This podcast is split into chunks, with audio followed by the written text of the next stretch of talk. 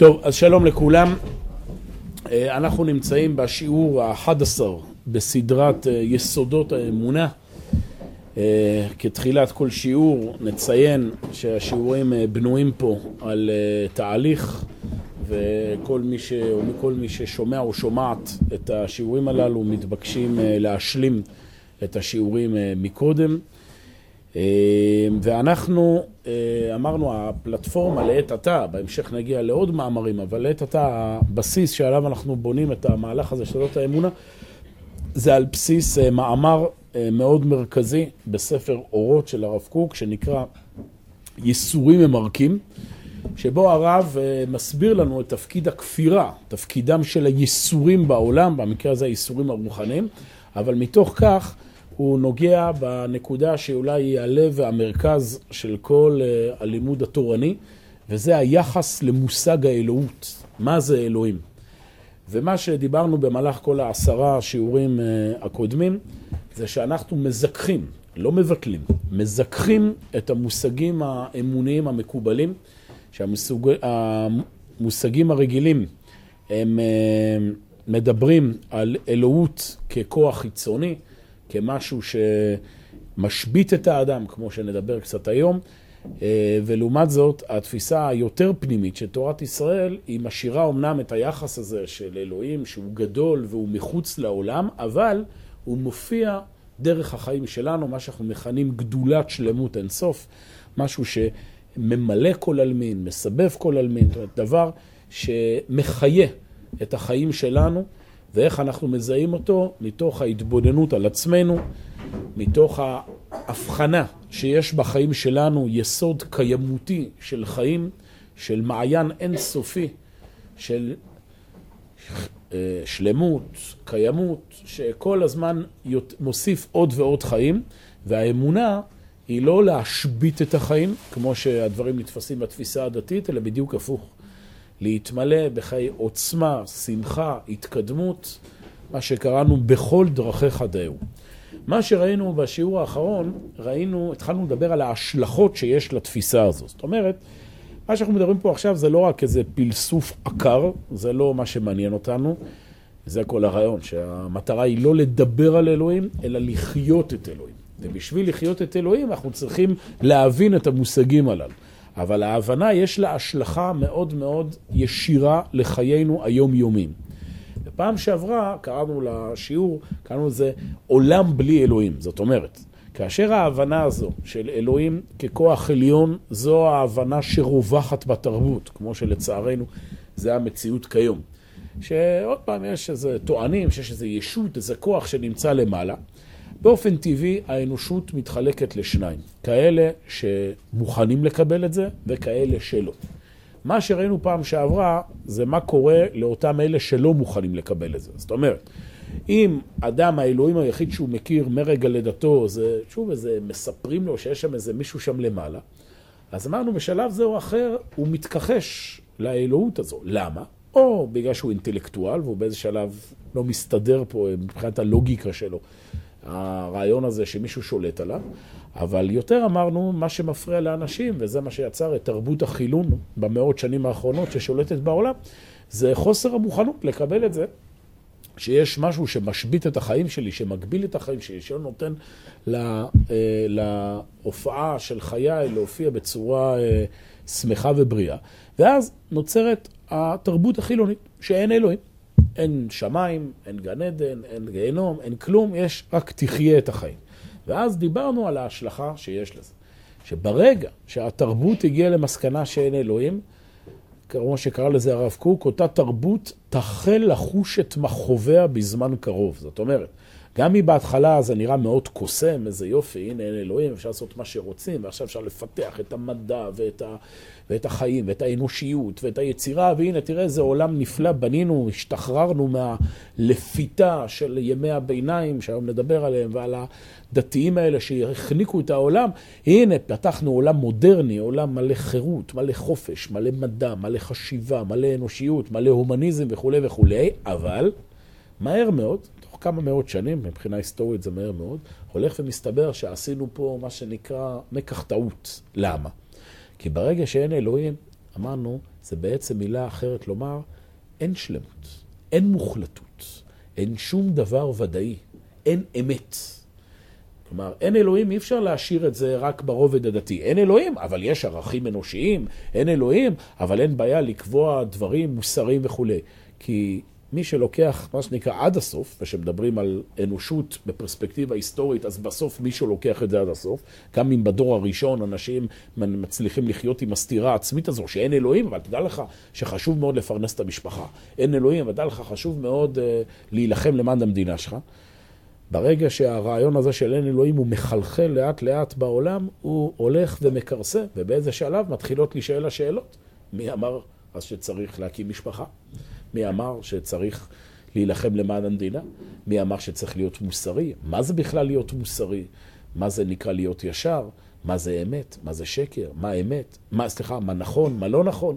הכל הולך להיות, מה שנקרא, הופך להיות רלטיביסטי, זאת אומרת, יחסי, לא ברור, מסופק, ולאט לאט החברה הולכת ומתמוטטת. אין אלוהים, זה מילה אחרת להגיד אין כלום.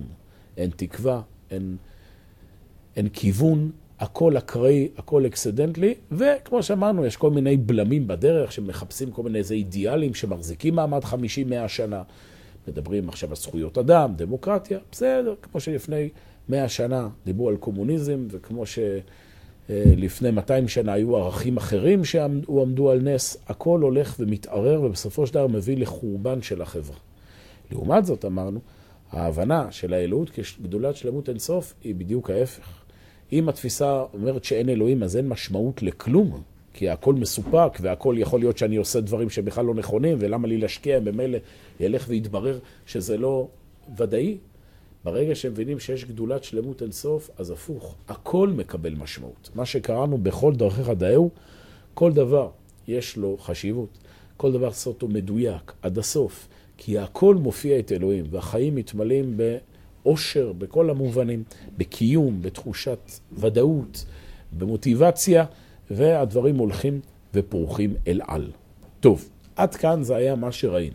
היום אנחנו נראה את הצד השני של המטבע. זאת אומרת, אם דיברנו פעם שעברה על מה קורה לעולם בלי אלוהים, בואו נראה עכשיו מה קורה לאלוהים בלי עולם. זאת אומרת, אם ננסח את זה בשפה ציורית, בשיעור הקודם דיברנו מה קורה לתרבות החילונית, כאשר היא לא מבינה את הרעיונות האלה ואיך היא לאט לאט הולכת וקורסת, מה קורה, נלמד היום לתרבות הדתית, שגם לא מבינה את המושג הזה, ואיך היא מהצד השני גם הולכת והורגת את עצמה.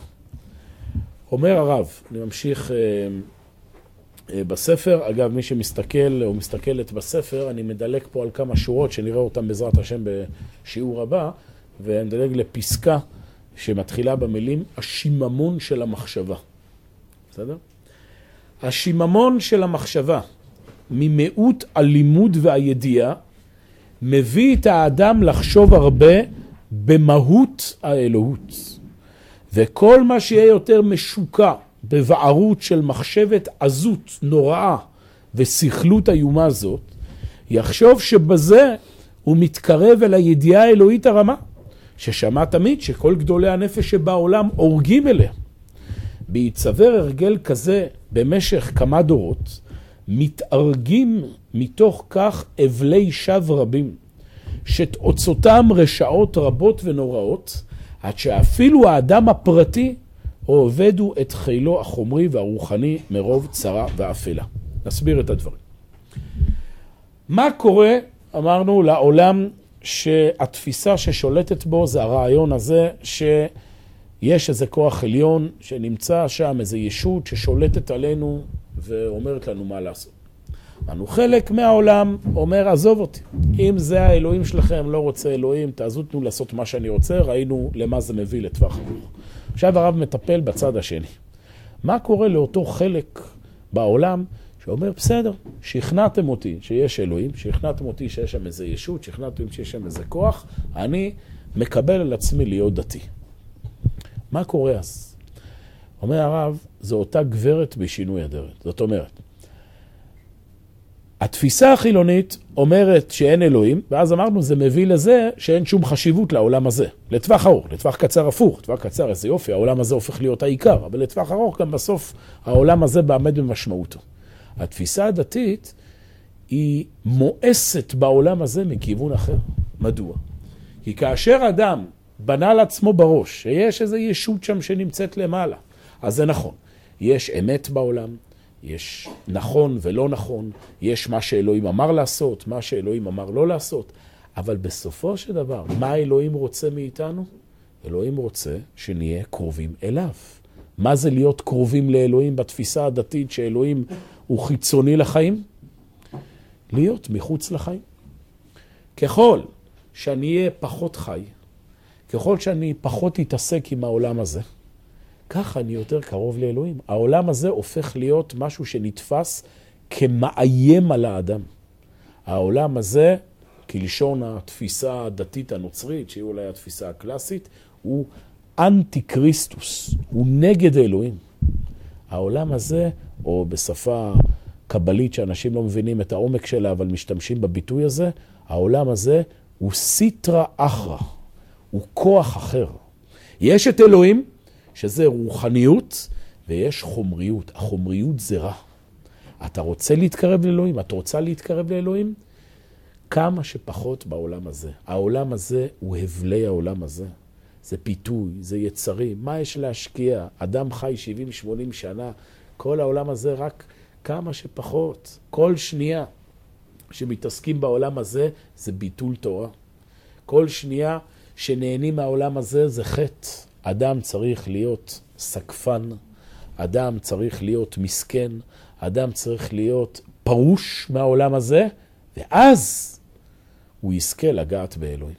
אומר הרב, השיממון של המחשבה ממיעוט הלימוד והידיעה, שלא לומדים אמונה, אנחנו נדבר על זאת בהמשך, שלא מזכחים את המושגים, והם נשארים עם התפיסות המוקשמות האלה, כמו בגן ילדים, שאלוהים מצטייר כאיזה מישהו שנמצא שם למעלה, זה מביא את האדם לחשוב הרבה במהות האלוהות. אדם חושב שהוא מבין מה זה אלוהים.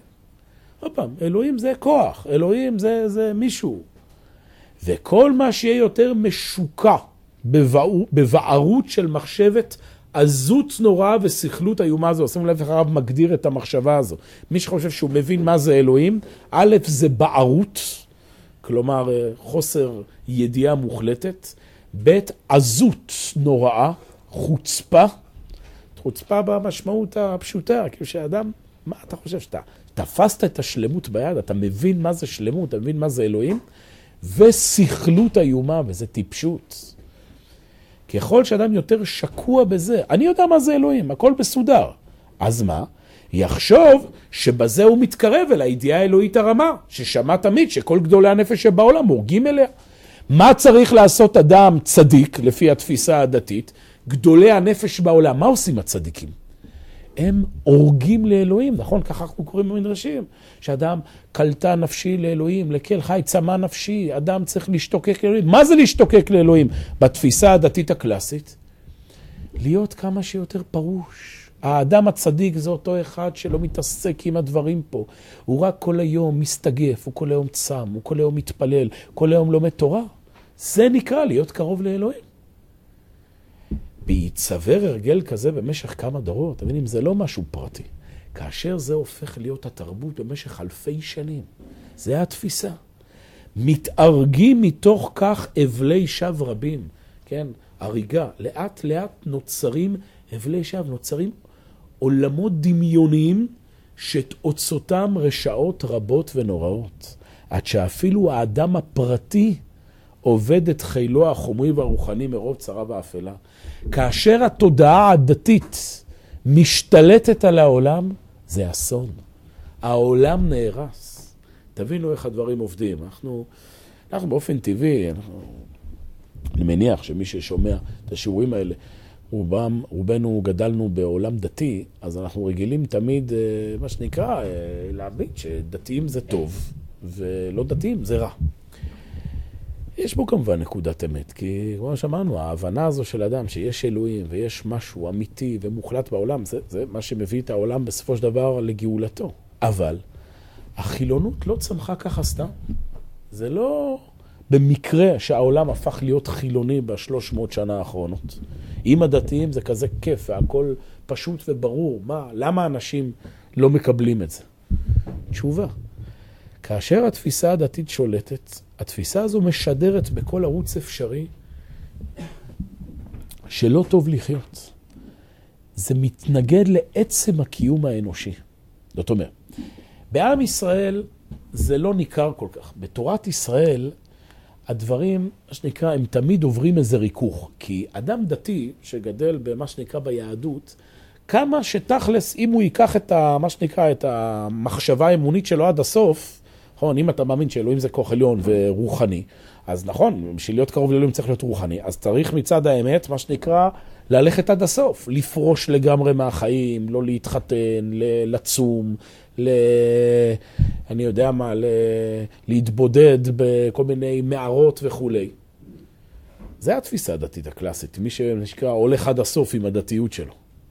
אבל, מה לעשות? מי שהוא שייך ליהדות, הוא נתקל בכל מיני ציוויים שבהכרח מכניסים אותו לחיים. למשל, כתוב, ושמחת בחגיך. מבאס, צריך לסמוך. זה בא, למה צריך לסמוך? אתה דתי, נכון? אם דתי, מה זה סמוך? לסמוך זה כאילו ליהנות פה בעולם הזה, מה פתאום? לא, לא, שמחת הכוונה היא שמחה רוחנית. אבל חז"ל אומרים, אין שמחה, אלא בבשר וביין. מה עושים עם זה? האדם הדתי נמצא בבעיה. הוא צריך לסמוח. אז הוא מצא לעצמו פתרון. הוא אומר, זה מצווה. אז, מצווה, צריך לסמוח.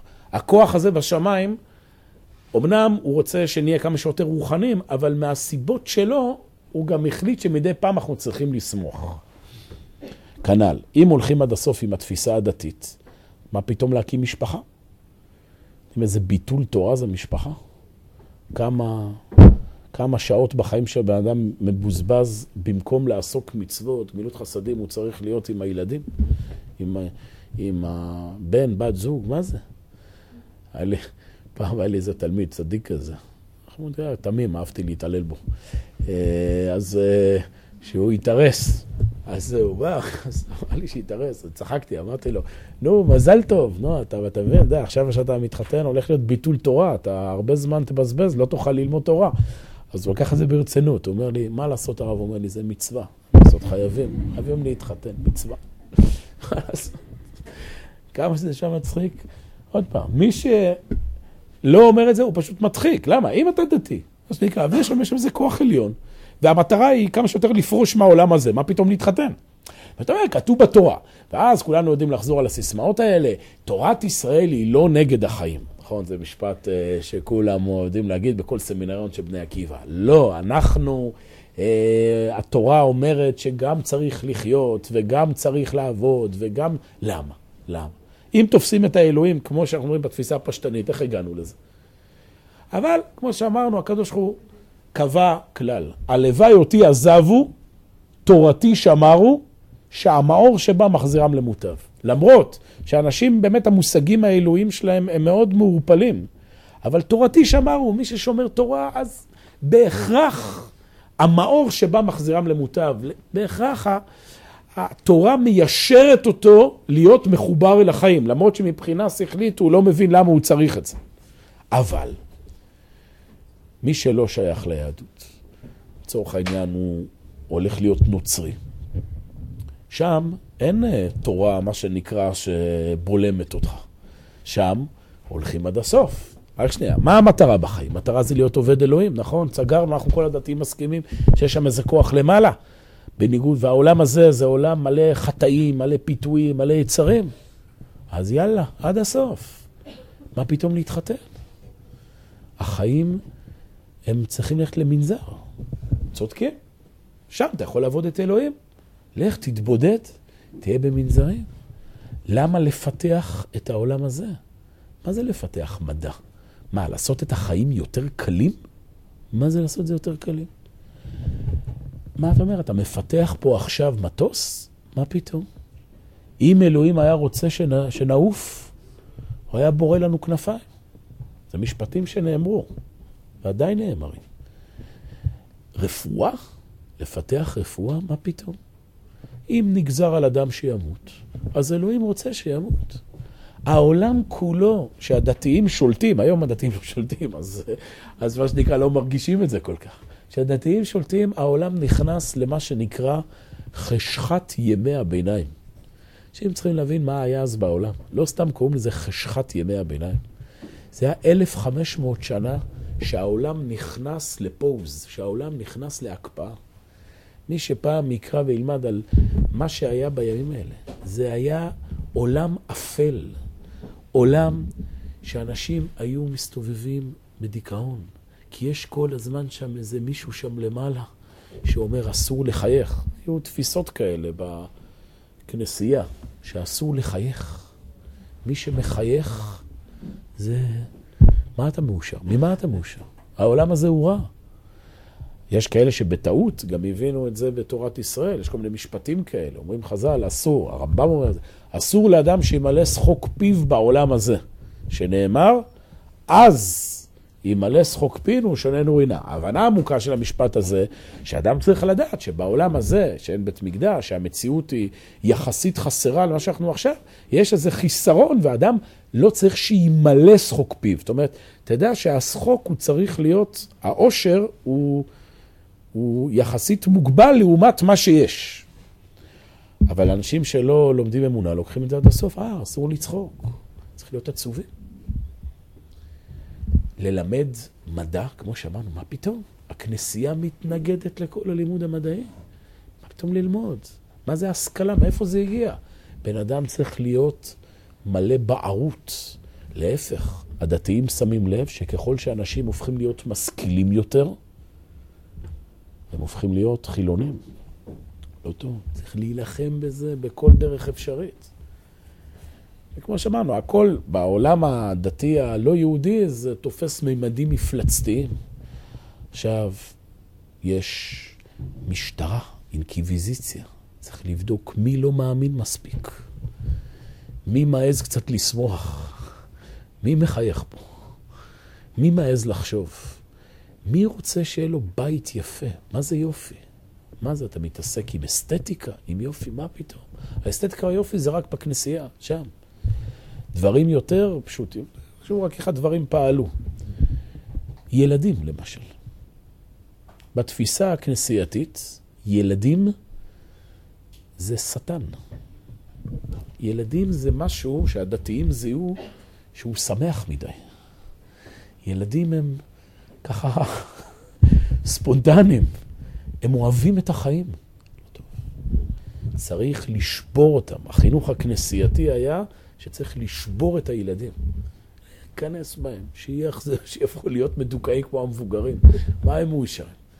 לא היה מושג ילדות בכלל בימי הביניים. שיסתכל פעם בתמונות של ימי הביניים, הוא יראה שאין שם ילדים. בתמונות שציירו בימי הביניים, שמציירים ילדים זה מבוגרים קטנים. אתה יודע? כאילו אותם בגדים, אותם תווי פנים, רק במה שנקרא, בחצי גובה. כי בימי הביניים לא המושג הזה של ילדים. מה זה ילדים? ילדים, שוב, זה הכרה, זה שאנחנו היום מתייחסים לילדים אחרת מבוגרים, זה מתחיל מזה שאנחנו מבינים שלילדים יהיה צרכים שונים ממבוגרים. שילד באמת שולטים בו יותר הצדדים הספונטניים, הטבעיים, פחות הצדדים ההכרתיים, השכליים וכו'. ויש לזה מקום, כמובן ילד צריך להתבגר. אז לא הבינו את זה. דרשו מילדים מה שדרשו ממבוגרים. העולם היה בלי ילדות. ילד ברגע שהוא היה הולך על הרגליים, היה הולך לעבוד עם המבוגרים. ילד היה גונב פת לחם וכולם שם מתו מרעב כי אין מה לאכול, כי אסור לפתח שום דבר. רק צריך, וכמובן גם מה שכן מרוויחים, העיקרים צריכים 90% לתת לכנסייה. בסדר? אני כבר עונה. זה תהליך, זה עכשיו תהליך מאיפה, איך הדתות התפתחו, זה תהליך ארוך, נצרות, אסלאם, יש פה הרבה דברים, אבל הרעיון שמוביל כל הזמן זה הרעיון הזה, פשוט כל דור, מה שנקרא, לקח את זה עוד צעד אחד קדימה. בהתחלה, כמו שאנחנו אומרים, כן, מצד אחד אנחנו דתיים, מצד שני, אבל דווקא להתחתן זה בסדר. למה? כי כן צריך להביא ילדים לעולם. אחרי זה מישהו אומר, שנייה, מה שנקרא, בוא נהיה רציניים. אז בוא ניכנס למנזר, אתה מבינה? וזה קוסם, ואנשים מרגישים עם זה טוב, כי הם מרגישים פה חוויה רוחנית. אנחנו עוזבים את העולם השפל הזה, העולם הזה שמוריד אותנו. כולנו, תשימו לב, לכולנו שלפים את ההרגשה הזו. כולנו לפעמים שנמצאים באיזה שלב שהחיים, מה שנקרא, קשים, נמצאים באיזה משבר, נמצאים באיזה מורכבות של חיים. יש את הרצון הזה של עזוב אותי. תן לי לשבת מול הנוף ולבעוט באוויר. תכפילו את זה פי מיליון. אדם אומר לעצמו, עזוב אותי מהעולם הזה. אני הולך למערות קומרן, בסדר? שם ליד ים המלח. הולך לאיזה מנזר בטיבט. הולך לאיזה מנזר בערי האלפים. קם בבוקר ועובד את אלוהים. מתפלל. נמצא בחוויות רוחניות. זה מאוד קוסם. אבל זה הולך לאט לאט והורס את העולם. שמענו, אין ילדות, אין שמחה, אין שכלול, אין כלום. החיים הופכים להיות קשים, מרים ואכזרים. יש המון ספרים שנכתבו על התקופה הזו. אני תמיד ממליץ, יש המון שאפשר לקרוא על זה, אבל מי שרוצה, מה שנקרא, טיפה, אני חושב, אחד התיעודים היותר טובים שאני מכיר לפחות, שמדברים על תקופת ימי הביניים, להבין שוב עם איזה עולם אנחנו מתעסקים, מה קורה כן, הדתיים חולמים שיגיע היום והדתיים ישלטו. אם הדתיים שישלטו זה הדתיים שמאמינים באיזה כוח עליון כזה, כמו שאנחנו מציירים, אז זה לא כזה, מה שנקרא, אף אחד מאיתנו לא רוצה לחיות בעולם כזה. יש ספר שכתבה אותו היסטוריונית אמריקאית יהודית, קוראים לה ברברה תוכמן. ספר שנקרא ראי רחוק, כן, מראה רחוקה, המאה ה-14, שהיא מתארת את חיי היום-יום במאה ה-14. במאה ה-14 באירופה, שהכנסייה שולטת. מה זה להיות בחיים של אדם, מה שנקרא, שנשלט בידי הכנסייה? זה דברים הזויים שאנחנו... אכזריות למשל. אכזריות בימי הביניים הייתה בלתי נתפסת. למה? כי שוב, אנשים גדלו בלי אנושיות. הם גדלו באיזה עולם, כמו שאמרנו, אין ילדות. תחשבו עכשיו על ילדים שמגיל אפס מתייחסים להם כמו למבוגרים. ילד שגונב פת לחם, אמרנו, מתייחסים לה כמו למבוגר, קורטים לו את היד, כי זה העונש על גנב. הילד הזה גדל להיות אבא כזה. זאת אומרת, יש פה דורות שגדלו בלי אהבת אבא ואמא, גדלו בלי יחס של ילדים, אז הם גם הופכים להיות אכזרים. זה בא לידי ביטוי, אמרנו, בזה שהכל זה שרידות, צריך להילחם על כל דבר, כי אין בעולם הזה שום דבר, מחלות, מגפות, שאף אחד לא יודע מה לעשות איתם. ואז זה מפתח אנשים מלאי אכזריות, מלאי אלימות. ימי הביניים מלאים. זה היה השעשוע שרצו קצת להשתעשע. היו הולכים לטקס שריפה של כופרים. זה היה הכיף. לבוא ולהיות, להגיע לכיכר הכפר ולראות איך שורפים אנשים. אנשים קיבלו מזה טיפה של מה שנקרא עניין בחיים. איך העולם היה בנוי?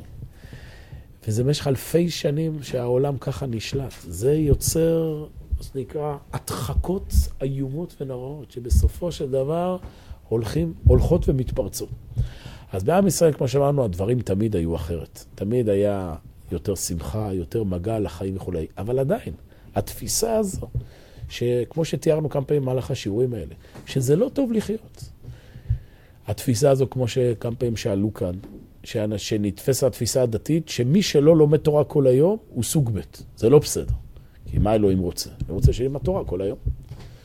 על זה הדמויות שמעלים על נס. נכון? מי שעובד, מבטל תורה.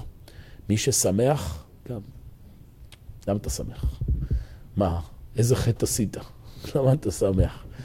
זה שאתה יוצר דברים, אומנות, וזה הכל נתפס כמשהו שלא קשור לעבודת השם. זה הבעיה. ברגע שזה התפיסה, אומר הרב, מצווה הרגל כזה במשך כמה דורות, מתארגים אבלי שווא רבים, שתוצאותם רשעות רבות ונוראות, עד שאפילו האדם הפרטי עובד את חילו החומרי והרוחני מרוב צרה ואפלה.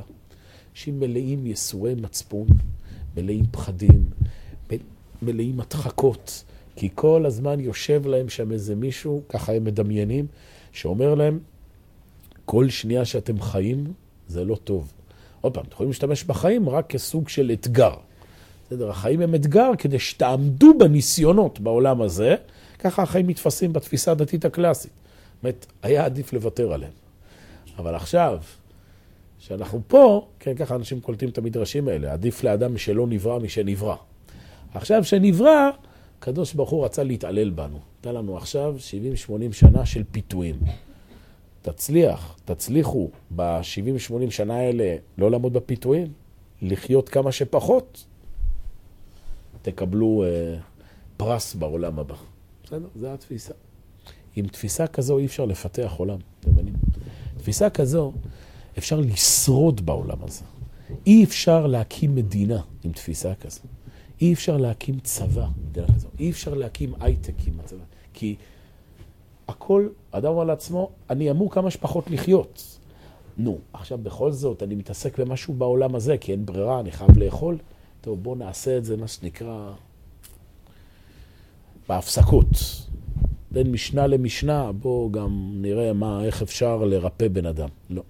שלהקים רפואה, צריך להיכנס לזה לגמרי.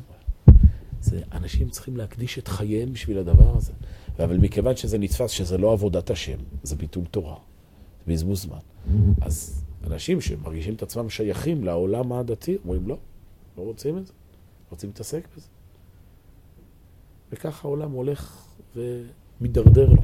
כן. אז אני לא מבינה מה באמת הפירוש של כל המדרשים האלה ושל נפילת ישרים.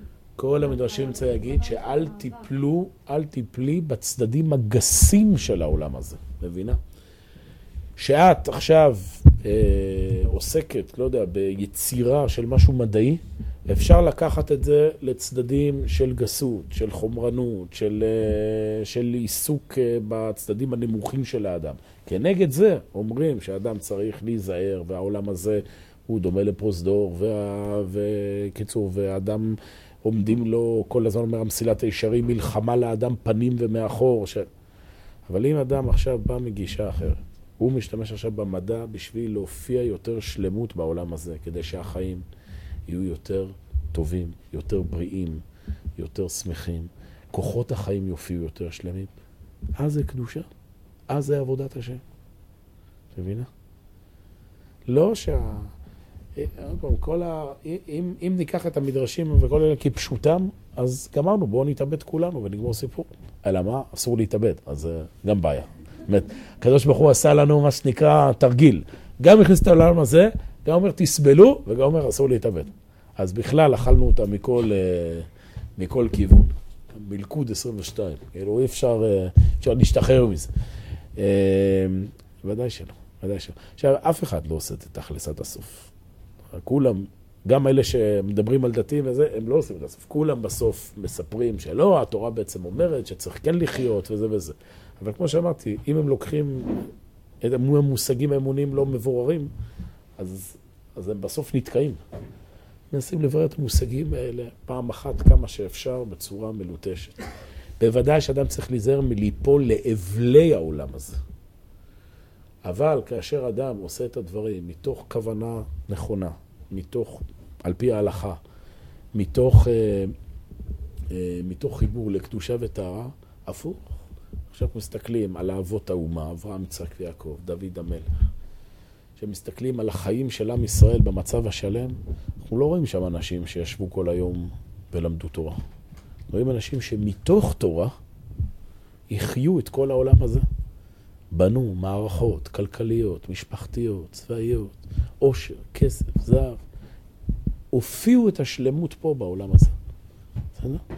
אז אנחנו עדיין לא במדרגה הזו, אבל נדבר על זה בהמשך, ודאי שהיום אנחנו חייבים גם לדקק קצת את החומר, זה לא שאדם עכשיו יכול להשתולל בנושא הזה. ודאי שעדיין יש צדדים שאדם צריך לרסן את עצמו ולדחות סיפוקים, אבל צריך לזכור מה המטרה. המטרה של עבודת השם זה לא למות, אלא לחיות. בסדר? כמה שיותר חיים, זה יותר עבודת השם. מה זה חיים? איך חיים? זה סוגיה בפני עצמה. אבל קודם כל, מה המטרה? כן. רק אחת, אז זה יפה. נו? החומר שהיה בעבר, הוא היה ברמה של... שאלה טובה. יש הבדלים בין התקופות. בסדר, צללת נכונה. החומריות שהייתה בעבר היא שונה קצת מהחומריות היום. אני אקח את זה במשפט אחד, כי זה באמת זה נושא ארוך. בגדול, בזמן ימי הביניים זה לא סתם שהקדוש ברוך הוא גלגל את זה שהאנושות תדחוק את החומר, כי באמת אז מי שהיה מתעסק בחומר היה מה שנקרא נגמר עד הסוף.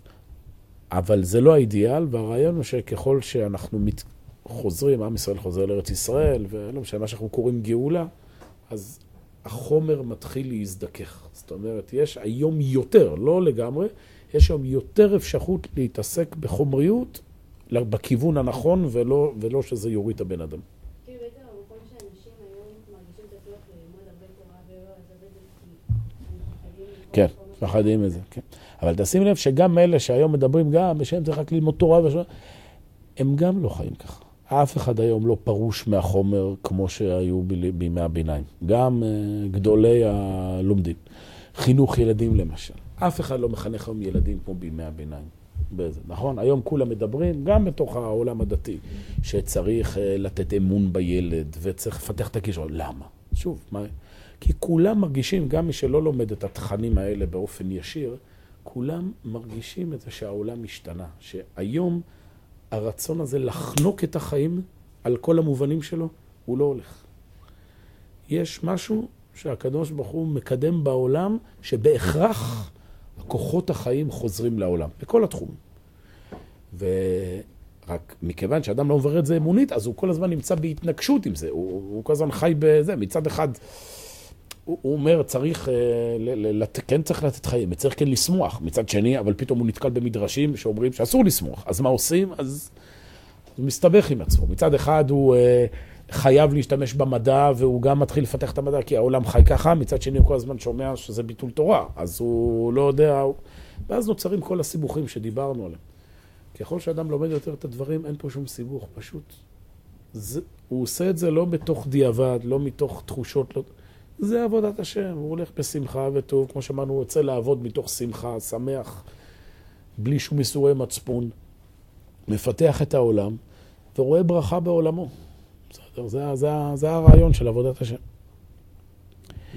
ממשיך הרב ואומר, תסתכלו, את המעצור היותר גדול ברוח האדם, בבואו לכלל דעת, מביא מה שהמחשבה האלוהית היא קבועה בצורה מיוחדת וידועה אצל בני אדם, מפני ההרגל והדמיון הילדותי. אומר הרב, הקשל המחשבתי הזה של האלוהות כאיזה כוח חיצוני שרודה באדם ורומס את האדם, זה תמיד היה בעיה.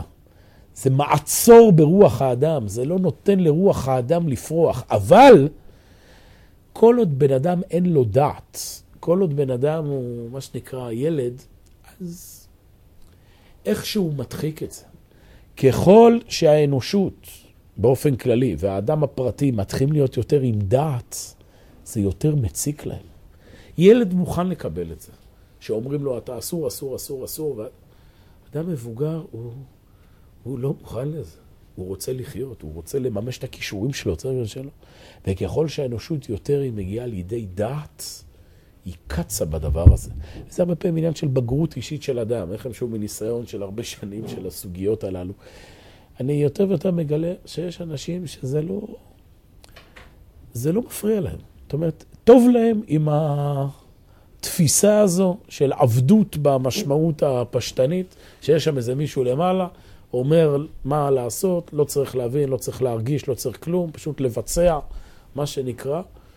מצאו, הם חושבים שהם מצאו כזה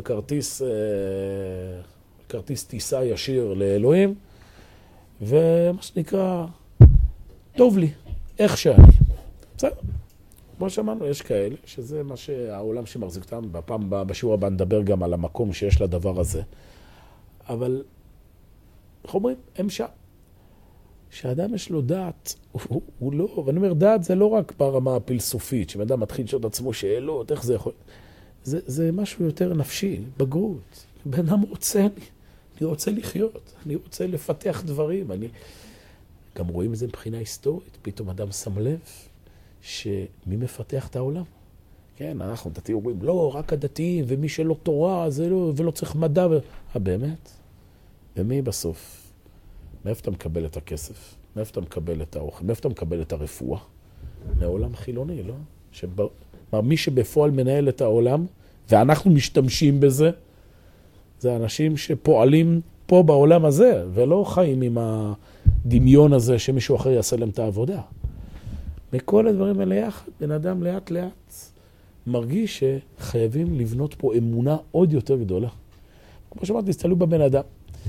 יש איזה מכון מסוים, לא אגיד את שמו, שעוסק, פה בירושלים, שעוסק בלימודי אמונה, ברמה מאוד גבוהה, באמת סביב התכנים מהסוג הזה. יש תמיד חכם שנמצא שם, שלומד עם אנשים חברותה, זאת אומרת, כאילו עם אנשים אחד על אחד, מה שנקרא, שבדרך כלל מדובר באנשים מאוד מאוד רציניים, אנשים אינטלקטואליים, שום בחיים יכולים. אז פעם שאלתי אותו תמיד חכם, שאלתי אותו, מה המדד שלך? למי אתה מכניס למכון הזה של לימודי אמונה ברמה גבוהה? אז הוא אמר לי משפט כזה. אני צריך להבין את זה בהקשר הכללי, אבל לא אומר תיאום. בדרך כלל, מי שהיום, מה שנקרא, מתקרב ליהדות, חוזר בתשובה, בדרך כלל מגיע דרך התפיסות הדתיות המקובלות. הוא אומר, מי שמחזיק מעמד, הוא אומר, בעולם הדתי המקובל, יותר מחודשיים, אז אני לא מקבל אותו. מי שמסוגל לשמוע את הדברים האלה ולא להתפוצץ, אז כנראה שאין לו את ה... באמת סיפר לי שם, אחד מהחבר'ה האלה, אדם מאוד רציני, שעשה הרבה דברים בחיים וזה, שחזר בתשובה, ספר לי, שהוא חזר בתשובה, הוא אומר, הוא הגיע לישיבה של חוזרים בתשובה, שהייתה בתפיסה הדתית הזו, הקלאסית של... אומר, הוא ישב שם איתו, ואז ישיבו לו איזה אברך אחד שילמד איתו גמרא או משהו, וזה. אומר, הוא ישב. ואחרי 5 דקות שהוא למד עם אותו אברך, אותו אדם אמר לו האברך הזה, תגיד לי, איך כל מה שאתה אומר פה הוא קשור למדינה? איך מה שאתה אומר פה קשור לכלכלה? איך מתוך התורה הזו אפשר לנהל את החיים? וזה, זה אומר שאותו אברך הסתכל, אמר לו, לא, אתה רוצה פוליטיקה? פוליטיקה זה מכון מאיר, זה לא פה. אז באמת הוא אומר, הוא סגר את הגמרא, והלך למכון מאיר. בסדר, מזהיית. זה מזהה. כאילו, תורה נתפסת כמשהו לא קשור לעולם הזה. זה... אתה מתעסק עם העולם הזה? לא, זה לא דתי. יש אנשים שחיים עם זה טוב. יש אנשים שיש להם דעת. לא מסוגלים לסבול את הדבר הזה. וזה, עוד פעם, אולי מבחינה כמותית הם לא הרבה, אבל לשם התרבות הולכת, לשם העתיד הולך. וכאשר המזון הרוחני הזה לא ניתן לאנשים כאלה, כמו שאמרנו, נהיה מעצור ברוח האדם.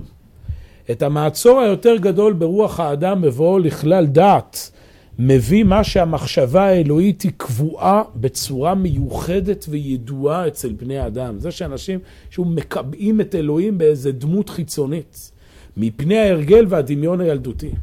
זהו ניצוץ מהפגם של עשיית פסל ותמונה, שתמיד אנחנו צריכים להיזהר בו הרבה מאוד, וביותר בתקופה דעת יותר בהירה.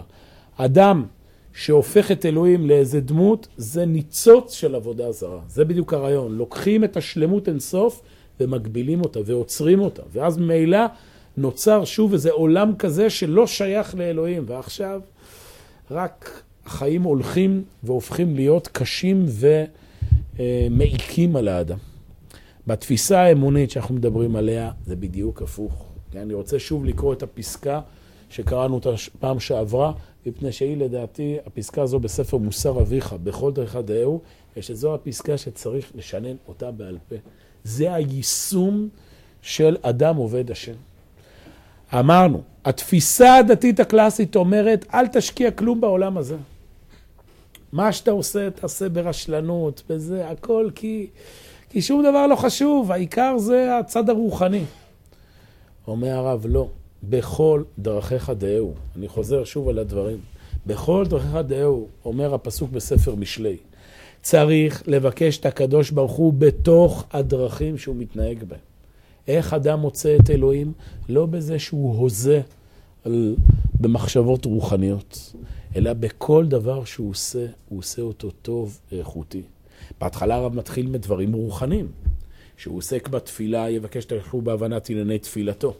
כשאדם מתפלל צריך להתרכז בתפילה. אני לא אחזור פה על הכל, כי ראינו זה פעם שעברה. כשהוא עוסק בתורה, ידע שימצא את הקדוש ברוך הוא בהיותו מעמיק ומעיין להבין דבר על בוריו.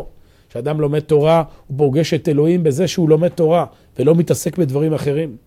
וכן בהיותו עסוק בגמילות חסדים להיטיב לחברו, יבקש תלכו רק בהעמקת עצייך להיטיב לו טובה, גדולה, הגונה וקיימת. אבל, והנה זה המשפט שחשוב לנו, וכן בכל הדברים שעושה. הרי באמת אין דבר בעולם שאינו לכבודו יתברך.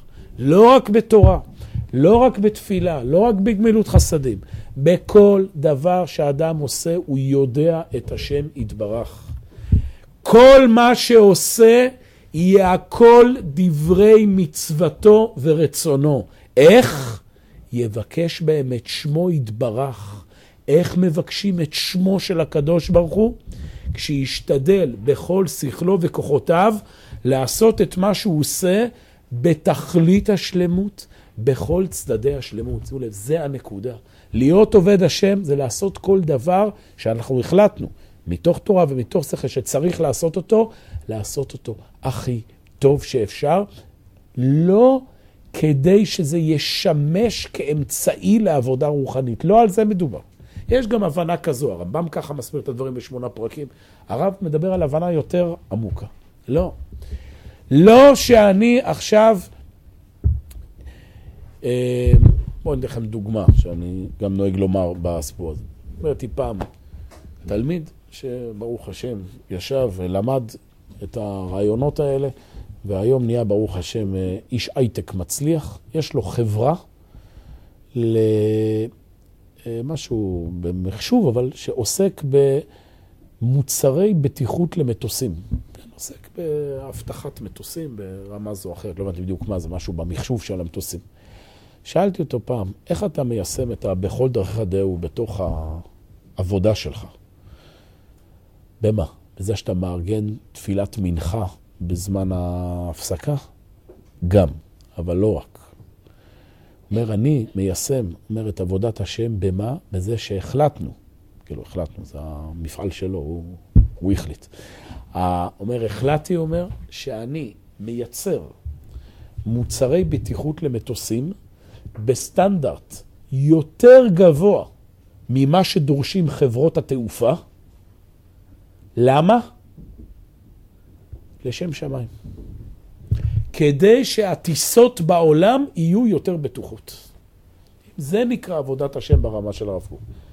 לא שאני מייצר עכשיו מוצרי בטיחות למטוסים, כי אני מקבל מזה כסף, ומזה אני עם הכסף אני אתמוך בכוללים.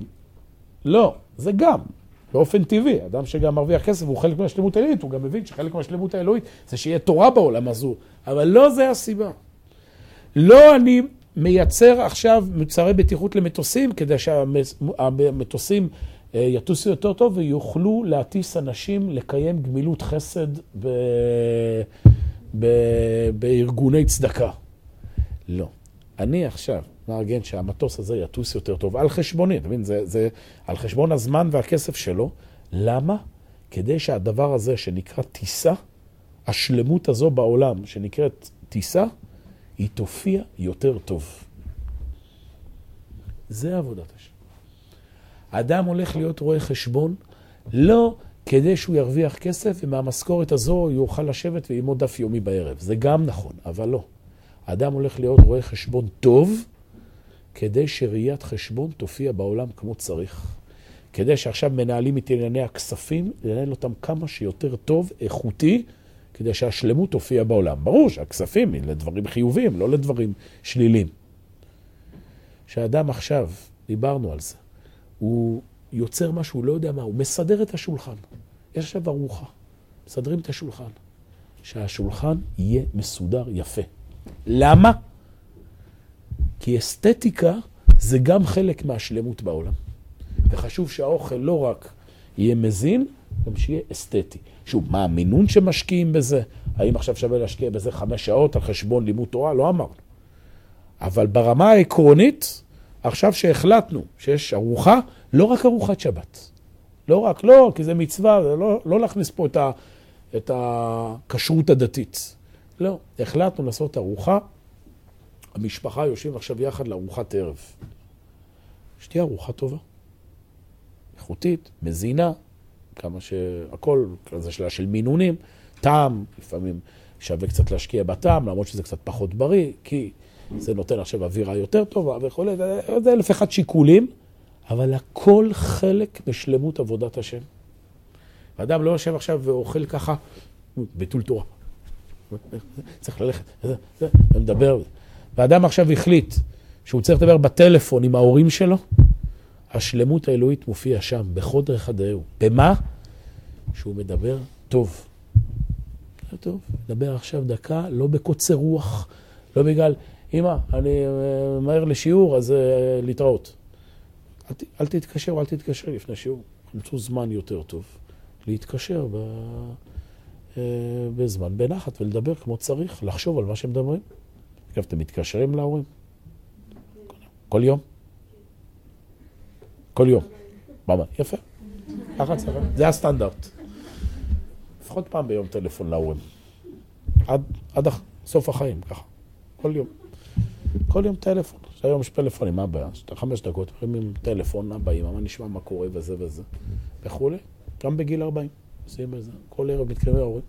משקיעים זמן 5 דקות איכותיות ביום לדבר עם ההורים. שוב, לא להכניס פה עכשיו שוב את הקטע הדתי. לדבר עם ההורים, כדי אני רוצה לקיים מצוות כיבוד הורים. זה נכון, אבל זה להקטין את העניין. כמו להגיד, אני הולך להתחתן כי זה מצווה. זה נכון, אבל זה לא הפואנטה. צריך להתחתן, אתם הולכים להתחתן כדי להופיע שלמות. כולנו מבינים שאנחנו מתחתנים למה שאנחנו מופיעים שלמות בעולם. זה מצווה, אבל זה לא מתחיל מאיזה משהו חיצוני. זה משהו שברור שהחיים כדי שיופיעו צריכים עכשיו להקים משפחה. רוצים להקים משפחה. ככה אדם כל החיים צריך לחיות. הוא עושה את זה בגלל שזה השלמות וההופעה, ובאופן טבעי זה מצווה, ברור. מרץ, קודם שאלו בו, כן. קשה.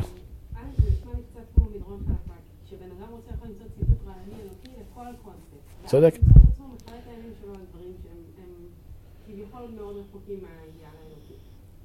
שנייה, בואו נתחיל שאלה ראשונה. שאלה מצוינת. שאלת שאלה טובה. זאת אומרת, זה מדרון חלקלק. ברגע שבאדם עכשיו לוקח את העולם הזה כמשהו חיובי כשלעצמו, אז עכשיו הוא יעשה כל נבלה וטרפה וילביש לזה עכשיו את... צודקת. יש סכנה פה, נכון. אבל הסכנה לצד השני היא לא פחות חמורה. וצריך לקלוט את זה. אנשים כל הזמן מפחדים מהצד הזה. אומרים, תקשיב, וזה ש... כן, ומה? והאדם שהולך לכיוון השני וכל החיים נמצא בתסכול, וכל החיים נמצא בתחושה שהוא לא בסדר, וכל החיים הוא, כמו שתיארתי לכם בשיעורים הקודמים, שהאדם לא עובד, וכל היום נמצא בתחושה שהוא לא מפגש עם אלוהים, ורק בערב, שהוא מתפלל 5 דקות, אז יש לו איזה... זה לא פחות הרסני. נכון, אדם צריך מצד אחד להיזהר, לא ליפול לצד אחד. מצד שני, לא ליפול גם לאפשרות השנייה. אז אני מסכים איתך, זה בהחלט סכנה. ולכן, באמת התכנים האלה, זה תכנים שדורשים איזושהי בגרות רוחנית. ילדים למשל, אי אפשר ללמד אותם את התכנים האלה. גם ילדים בגיל 40, אם הם מבחינה רגשית, אנחנו נדבר על זה בשיעור הבא. שבאמת אנשים שהם לא בשלים לזה, התכנים כאלה יכולים להרוס אותם. כי כמו שאת אומרת, הם עכשיו, אז העולם הזה הוא בסדר, אז יאללה. אבל מצד שני, לא נעשוק, מה שנקרא, את האמת, ממשהו של אנשים שכבר הגיעו לשלב, וזה לא רק צדיקי עולם. כל אדם נורמלי היום, עוד פעם, שהוא בריא בגופו ונפשו, הוא ברמה מסוימת. יש דברים מסוימים שלא. ודאי שאף אחד מאיתנו לא ישלה את עצמו, שעכשיו שהוא אוכל פיצה, אז הוא מופיע את השלמות האלוהית בעולם וכו'. הוא לא נמצאים שם. אבל בדברים, כמו שאמרתי, דברים שהם עבודה, דברים שהם משפחה, דברים שאנחנו יכולים יותר לחוש בהם את השלמות באופן טהור, אדם צריך לפתח את המודעות הזו ולסמוח בה, ולא כל יום להילחם בדבר הזה. אני יכולה להבין את זה, אני מאוד מבינה מבחינת התפיסה הזאת, שירים דברים כמו רפואה, מדע, משפחה, אבל כאילו איך דברים בכל זוכים, כמו שהשולחן יערוך יפה ולקדם אסתטיקה, מוציא את השלמות האלוקית לפועל... למה לא? כי גם אסתטיקה זה גם שלמות אלוקית. למה לא?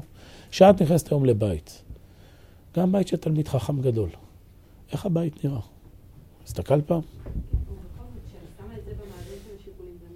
אבל אף על פי כן את רואה שגם הבית של אותם אנשים תורניים, כן, תלמיד חכם גדול ואשתו, הם מצאו זמן, מישהו מצא שם זמן, גם שהבית ייראה מסודר ואסתטי.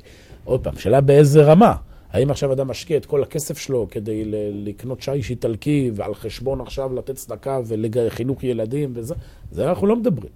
אבל ברמה הפשוטה, מה זה בדיוק? זה שאלה, זה תלוי גם בהתאם למציאות, לחברה, ליכולות, יש פה כמה דברים. אבל הרעיון הזה שכן, גם בית של אדם שכולו ספוג בתורה, זה בית שהוא אולי לא בית מפואר, אבל בית שנראה עם אסתטיקה בסיסית. למה? כי גם אסתטיקה, שהדברים ייראו מסודרים, בהרמוניה, ברמה זוכרת, זה גם חלק מהשלמות. למה לא? מה זה חשוב? שבן אדם מדבר עברית תקינה. מה זה חשוב? שידבר עברית עילגת. למה לא? זה ביטול תורה, לא ללמוד דקדוק ולשון. זה בזבוז זמן, לא? חבל על כל דקה. שיגידו, לא, בשביל להבין יותר טוב את הפסוקים, את הקטע הדתי נכנס פה. אוקיי, אז לא פסוקים. סתם שאדם מדבר בעברית יומיומית, שהיא לא משמשת אותו לצרכים לימודיים דתיים. למה זה חשוב שהוא ידבר כמו צריך? למה זה חשוב שאת מדברת עם חברה, שיהיה שיח נעים ביניכם? למה? אז שוב, אנשים כל דבר כזה מכניסים לצד הדתי. לא, כי חשוב מצוות שבין אדם לחברו, אז צריך ש... בסדר, אפשר להכניס הכל לטבלה הזו של המצוות, אבל זה מאוד מקטין את הדברים. כי חשוב שמדברים בני אדם, להיות עם חברת בני אדם זה חלק מהשלמות שמופיעה בעולם הזה, של אנושיות וכו', והיא צריכה להיראות טובה. מה זה טובה?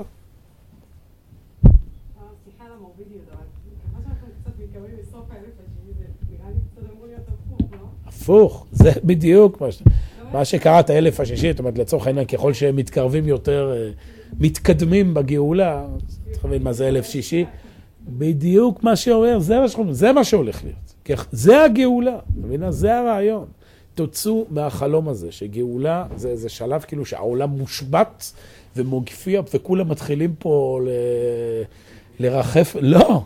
זה גאולה, שהעולם הזה הופך להיות, העולם הבא והעולם הזה מתחברים. רואים את זה גם מול העיניים שלנו, זה מה שקורה בעולם במאות שנים האחרונות. העולם הופך להיות יותר טוב בכל התחומים. הרוחניות מופיעה בתוך החומריות, החומריות הופכת להיות יותר משוכללת. זה שהיום תוחלת החיים היא פי כמה ממה שהיה לפני 200 שנה, זה גאולה, זה נקרא שהאלף השישי, שהקדוש ברוך הוא מביא גאולה לעולם, שהחיים הופכים להיות יותר שלמים. אבל יש לי משמעות הפשוטה שהחומר יפסיק.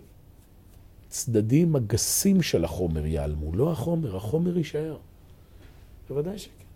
החומריות יישאר, למה? מה יש לכם נגד חומריות? מה יש לכם נגד חומריות? החומריות יישאר. החומרנות תיעלם, הגסות של החומר תיעלם. בית המקדש יופיע בחומר, הוא יופיע בזהב, בכסף, בקורבנות. מבינה? העולם יהיה יותר עשיר בכל המובנים. זה הרעיון של הגאולה. עכשיו, זה נכון שבחשבון הנצח האלוהי גם, אני יודע מה יהיה בהמשך, לא יודע, מיליארד שנה, נהיה כולנו... רוחניות שמופיעה בתוך קוסמוס, לא יודע בדיוק מה. אבל מבחינת למה אנחנו שואפים, אנחנו שואפים שהשלמות האלוהית תופיע בהכל, גם בחומר. וכולנו רוצים את זה. גם אלה שמדברים שלא ולא ולא, הם חיים בתוך, אי אפשר להשתחרר מהעולם החומרי. ואף אחד גם לא רוצה להשתחרר מהעולם החומרי. זה אגב הרעיון של תחיית המתים. שהרוחניות תתחיה, המתים, שוב, המציאות הפיזית היא תתחיה. קדושה מופיעה בפרישות מהגסות של החומר. קדושה לא מופיעה במנזר. קדושה לא מופיעה בניתוק מהעולם הזה. קדושה מופיעה מה קדוש ומחז"ל לעולם קיים. קדושה זה קיימות. האנשים הקדושים של עם ישראל הופיעו בתוך העולם הזה. במלוא העוצמה שלהם. דוד המלך, זה האידיאל, זה לא איש פרוש. זה האדם שמופיע את הקדושה בתוך המציאות של המציאות. מה השאלה השנייה שרצית? זו אותה שאלה. בסדר? כן. אפשר לומר שרוב העבודה פה היא בעצם להגיע לציור נכון יותר של התפיסה האלוהית? בהחלט. ועל הציור הנכון יותר של התפיסה האלוהית, כמו שראינו, יש השלכות מאוד מאוד מעשיות. זאת אומרת שיש יותר חומרה בחוגים מסוימים שמפרשים את האלוהים כדינים ו... ברור. ברור שהתפיסה הזו שרואה את אלוהים כמשהו מפחיד, היא קשורה לחוסר הבנה.